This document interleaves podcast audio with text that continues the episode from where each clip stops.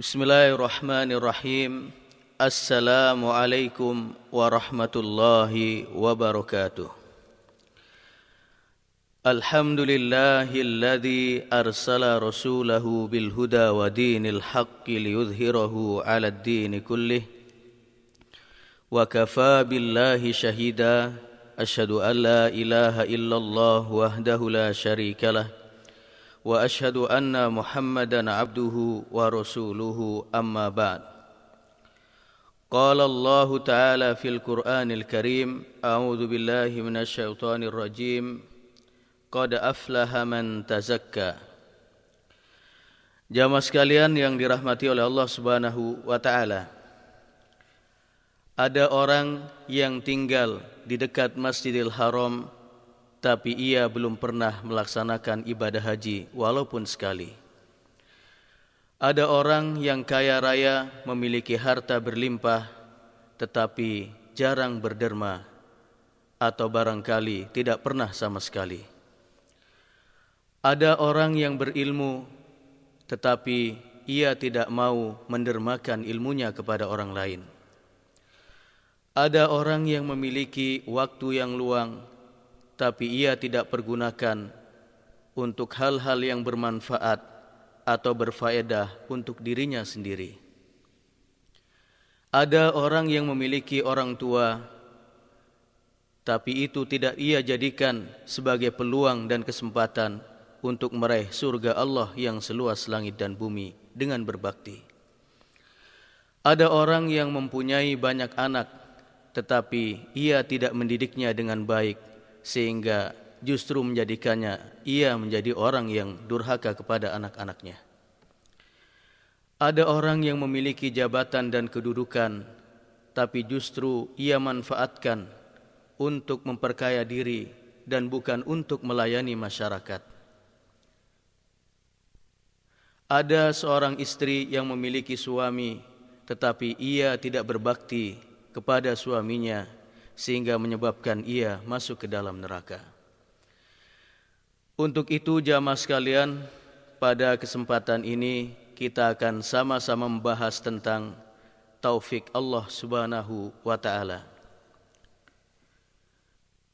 Sesungguhnya tiada orang yang tak membutuhkan taufik dari Allah Subhanahu wa taala. Baik itu di dunia apatah lagi fil akhirah di akhirat kelak. Allah Subhanahu wa taala berfirman Ya ayyuhalladzina amanu la tattabi'u khutuwatis syaitan wa man yattabi' khutuwatis syaitan fa innahu ya'muru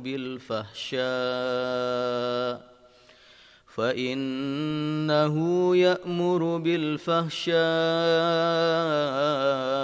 والمنكر ولولا فضل الله عليكم ورحمته ما زكى منكم من أحد أبدا ولكن الله يزكي من يشاء Wallahu sami'un alim. Hai orang-orang yang beriman Janganlah kamu mengikuti langkah-langkah syaitan. Barang siapa yang mengikuti langkah-langkah syaitan Maka sesungguhnya syaitan itu Menyuruh mengerjakan perbuatan keji dan mungkar. Sekiranya bukan karena karunia Allah dan nikmatnya kepada kamu sekalian niscaya tidak ada seorang pun dari kamu bersih dari perbuatan keji dan mungkar itu selama-lamanya. Tetapi Allah membersihkan siapa yang dikehendakinya dan Allah maha mendengar lagi maha mengetahui. Quran Surah An-Nur ayat 21 Jamaah sekalian yang dirahmati oleh Allah Subhanahu wa taala Barang siapa yang diberikan taufik Allah Subhanahu wa taala untuk selalu membersihkan jiwanya, maka sungguh ia telah beruntung dan menang.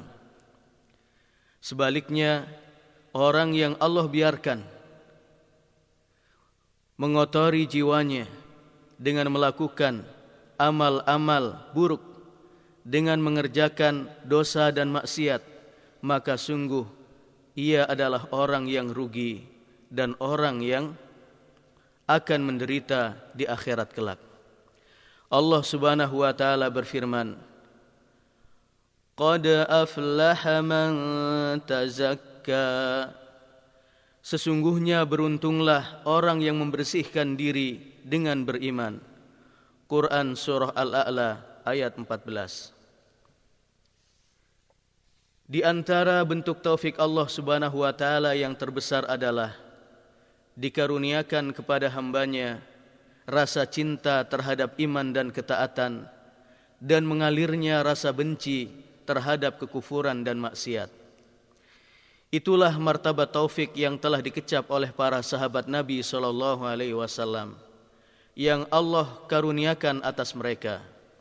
Sebagaimana firman Allah Subhanahu wa taala, "Wa'lamu anna fiikum Rasulullah لو يطيعكم في كثير من الأمر لعنتم ولكن الله حبب إليكم الإيمان وزينه في قلوبكم وكره إليكم الكفر والفسوق والعصيان. أولئك هم الراشدون Dan ketahuilah olehmu bahwa di kalangan kamu ada Rasulullah. Kalau ia menuruti kemauan kamu dalam beberapa urusan, benar-benarlah kamu akan mendapat kesusahan. Tetapi Allah menjadikan kamu cinta kepada keimanan dan menjadikan iman itu indah dalam hatimu. Serta menjadikan kamu benci kepada kekafiran, kefasikan dan kedurhakaan mereka itulah orang-orang yang mengikuti jalan yang lurus. Quran Surah Al-Hujurat ayat yang ketujuh. Jamaah sekalian yang dirahmati oleh Allah Subhanahu wa taala. Ibnul Qayyim rahimahullah mengomentari ayat ini. Allah Subhanahu wa taala berbicara kepada hamba-hambanya yang beriman. Sekiranya jika bukan karena taufik dariku kepadamu, maka jiwamu tak akan tunduk terhadap keimanan. Dan iman itu tidak didapat dari kehendak dan usaha dari diri kalian sendiri. Tetapi aku yang telah menjadikan hati kalian cinta kepada keimanan dan menjadikannya indah di dalam hati kalian dan menjadikan hati kalian benci terhadap kekufuran dan kefasikan yang menjadi lawan daripada iman sebagaimana disebutkan dalam kitab Madarijus Salikin. Jamaah sekalian yang dirahmati oleh Allah Subhanahu wa taala.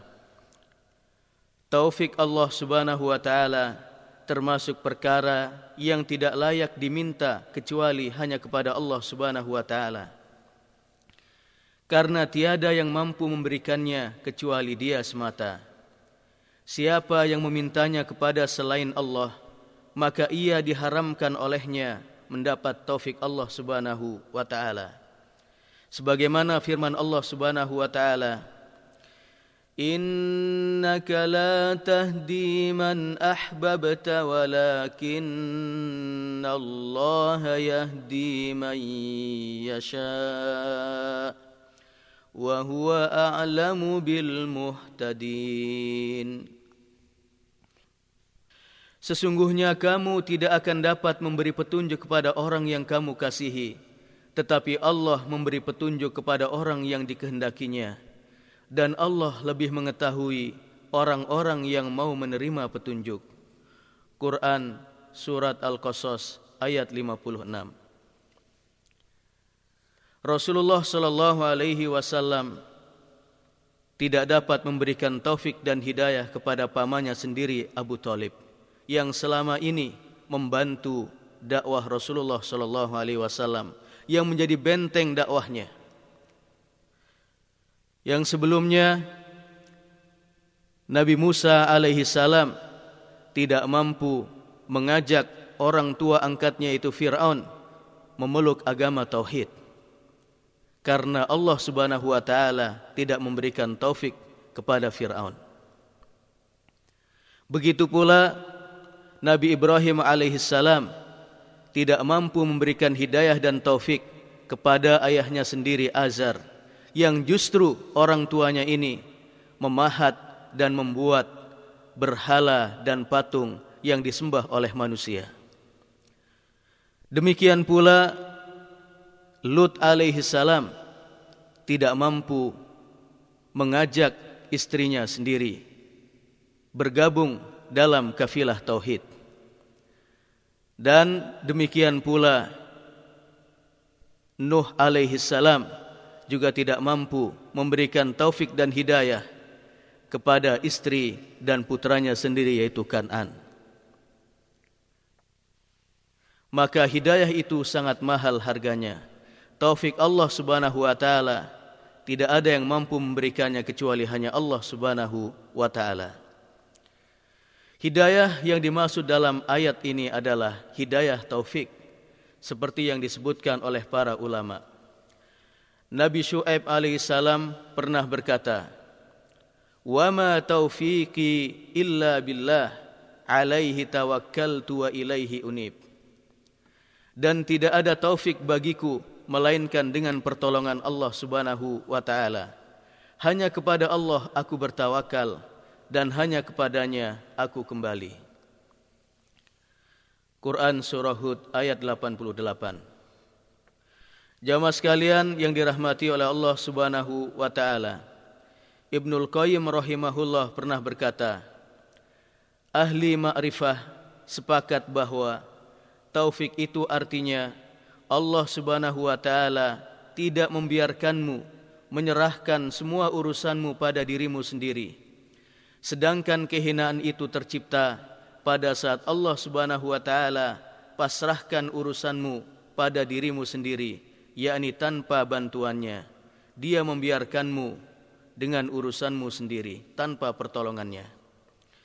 Untuk itu datang petunjuk Nabi sallallahu alaihi wasallam dalam masalah taufik ini sebagaimana diriwayat, diriwayatkan oleh Abu Bakrah radhiyallahu an ia berkata pernah bersabda Rasulullah sallallahu alaihi wasallam doa untuk menghilangkan kesulitan adalah Allahumma rahmataka arju fala takilni ila nafsi tarfata ain wa aslih li sya'ni kullah la ilaha illa ant. Ya allah aku mengharapkan rahmatmu maka janganlah kau pasrahkan urusanku pada diriku sendiri walau sekejap mata. Dan perbaikilah urusanku seluruhnya. Tidak ada sesembahan yang hak melainkan engkau. Hadis riwayat Abu Dawud dan disohhkan oleh Syekh Albani. Jamaah sekalian rahimakumullah. Mayoritas manusia memandang bahawa orang yang mendapat karunia harta berlimpah, jabatan strategis dan kedudukan tinggi di masyarakat dan lain sebagainya dari kenikmatan dunia maka berarti ia telah mendapatkan taufik Allah Subhanahu wa taala. Padahal sejatinya taufik itu tidak seperti yang mereka kira.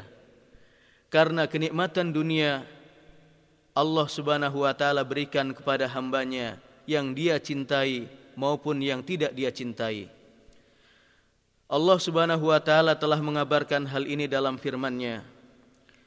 فأما الإنسان إذا ما ابتلاه ربه فأكرمه ونعمه فيقول ربي أكرمن وأما إذا ما ابتلاه فقدر عليه رزقه فيقول ربي أهانن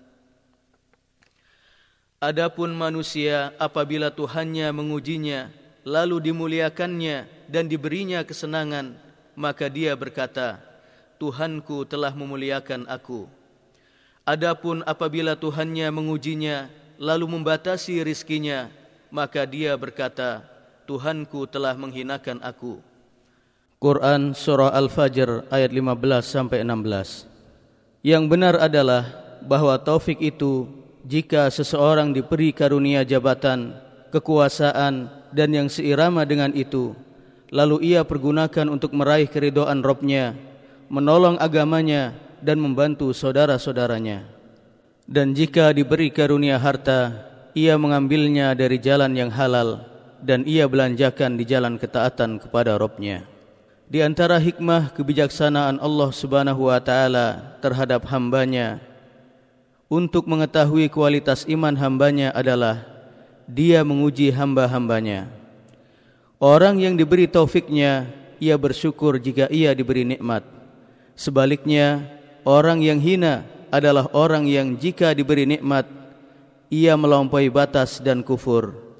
Allah Subhanahu wa taala berfirman, "Kalla innal insana la ar-ra'ahu istaghna." Ketahuilah, sesungguhnya manusia benar-benar melampaui batas karena dia merasa dirinya serba cukup. Quran surah Al-Alaq ayat 6 sampai 7. Dan Allah Subhanahu wa taala berfirman mengisahkan perihal nabinya Sulaiman alaihi salam yang Allah karuniakan kepadanya kekuasaan dan harta yang berlimpah ruah. Tapi Nabi Sulaiman alaihissalam mengembalikan bahawa segala karunia itu adalah berasal dari Allah Subhanahu wa taala. Qala hada min fadli rabbi liyabluwani aashkur am akfur. Wa man syakara fa inna ma yashkuru li nafsihi wa man kafara fa inna rabbi ghaniyyun karim. Sulaiman berkata, ini termasuk karunia Tuhanku untuk mencoba aku apakah aku bersyukur atau mengingkari akan nikmatnya. Dan barang siapa yang bersyukur, maka sesungguhnya ia bersyukur untuk kebaikan dirinya sendiri. Dan barang siapa yang ingkar, maka sesungguhnya Tuhanku maha kaya lagi maha mulia. Quran Surah An-Naml ayat 40 Jamaah sekalian yang dirahmati oleh Allah Subhanahu Wa Taala, Taufik Allah subhanahu wa ta'ala atas hambanya cukup beragam bentuknya. Di antaranya adalah yang pertama. Menyebarkan kebaikan kepada masyarakat lalu mereka menolaknya. Sehingga Allah subhanahu wa ta'ala memilih dari mereka dan memudahkannya untuk menerima kebaikan itu.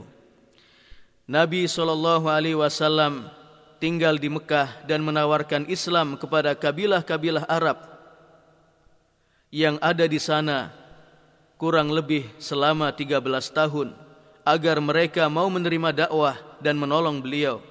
Tetapi mereka tidak meresponnya sehingga Allah Subhanahu wa taala memberikan taufik kepada kaum Ansar. Lalu mereka mendapatkan kemuliaan yang agung di dunia dan di akhirat karena taufik Allah Subhanahu wa taala tersebut kemudian yang kedua Allah Subhanahu wa taala memberikan taufik terhadap seorang hamba sebelum menghembuskan nafas terakhirnya dengan melakukan amal soleh sebelum wafat. Anas bin Malik radhiyallahu an meriwayatkan bahwa pernah ada seorang pemuda Yahudi yang dulu melayani Nabi sallallahu alaihi wasallam ia sakit. Lalu beliau menjenguknya dan beliau duduk di samping kepalanya seraya berkata kepadanya, "Aslim, masuk Islamlah engkau." Lalu pemuda itu memandang wajah ayahnya yang berada di sisinya. Ayahnya berkata, "Ati Abul Qasim, taatilah perkataan Abul Qasim." Lalu pemuda itu masuk Islam. Kemudian sewaktu Nabi wasallam meninggalkannya, beliau berucap, "Alhamdulillahilladzi anqadhahu bi minan nar." Segala puji bagi Allah yang telah menyelamatkannya lantaran aku dari api neraka. Dalam riwayat yang lain disebutkan bahawa setelah pemuda itu meninggal dunia, beliau bersabda, Sallu ala sahibikum. Salatlah kalian untuk saudara kalian. Hadis riwayat Bukhari dan Ahmad. Yang ketiga, Allah Subhanahu wa taala memberikan taufik kepada hambanya berupa amalan yang kecil tapi berpahala di sisinya teramat besar. Sebagaimana diriwayatkan dari Al-Bara' bin Azib radhiyallahu anhuma ia berkata, pernah datang seorang laki-laki kepada Nabi sallallahu alaihi wasallam sambil menghunus pedang. Lalu ia berkata, "Ya Rasulullah, uqatil au aslam. Wahai Rasulullah apakah aku berperang sekarang atau masuk Islam dulu? Beliau bersabda aslim thumma qatil. Masuk Islamlah engkau kemudian engkau berperang. Lalu ia mengucapkan syahadat memeluk Islam kemudian ia berperang. Lalu ia terbunuh syahid di medan perang. Melihat kejadian ini beliau bersabda amila qalilan wa ujira kathiran. Orang ini beramal sedikit tetapi pahalanya sangat berlimpah ruah. Hadis riwayat Bukhari dan Muslim. Bagaimana tidak beramal sedikit sahabat ini? Ia memeluk Islam dan belum melaksanakan ibadah-ibadah yang lain seperti solat ataupun yang lain. Hanya berperang. Tapi pada saat dia berperang di jalan Allah Subhanahu wa taala, dia meraih syahadah mati syahid di jalan Allah Subhanahu wa taala. Artinya setelah ia memeluk Islam baru melakukan satu amalan yaitu berjihad di jalan Allah Subhanahu wa taala. Maka wajar Rasulullah mengatakan amila qalilan wa ujira katsiran. Dia beramal sedikit tapi berpahala besar karena dia meraih surga. Jamaah sekalian yang dirahmati oleh Allah Subhanahu wa taala, barang siapa yang bertakwa kepada Allah dan hatinya dipenuhi keikhlasan. Dan Allah Subhanahu wa taala mengetahui kelurusan niatnya. Kemudian ia banyak berdoa kepadanya maka ia telah menghimpun dalam dirinya sebab-sebab yang dapat mendatangkan taufik Allah Subhanahu wa taala. Dan Allah tempat meminta pertolongan dan tiada daya dan kekuatan melainkan seizin Allah Subhanahu wa taala. Barangkali inilah bahasan kita tentang taufik Allah Subhanahu wa taala. Mudah-mudahan kita selalu mendapatkan taufik dan hidayahnya sehingga kita tetap istiqomah di atas jalan ketaatan konsisten di atas jalan ilmu dan selalu diberikan keistiqomahan kelurusan niat dan semakin semangat mendaki puncak ubudiyah kepada Allah Subhanahu wa taala.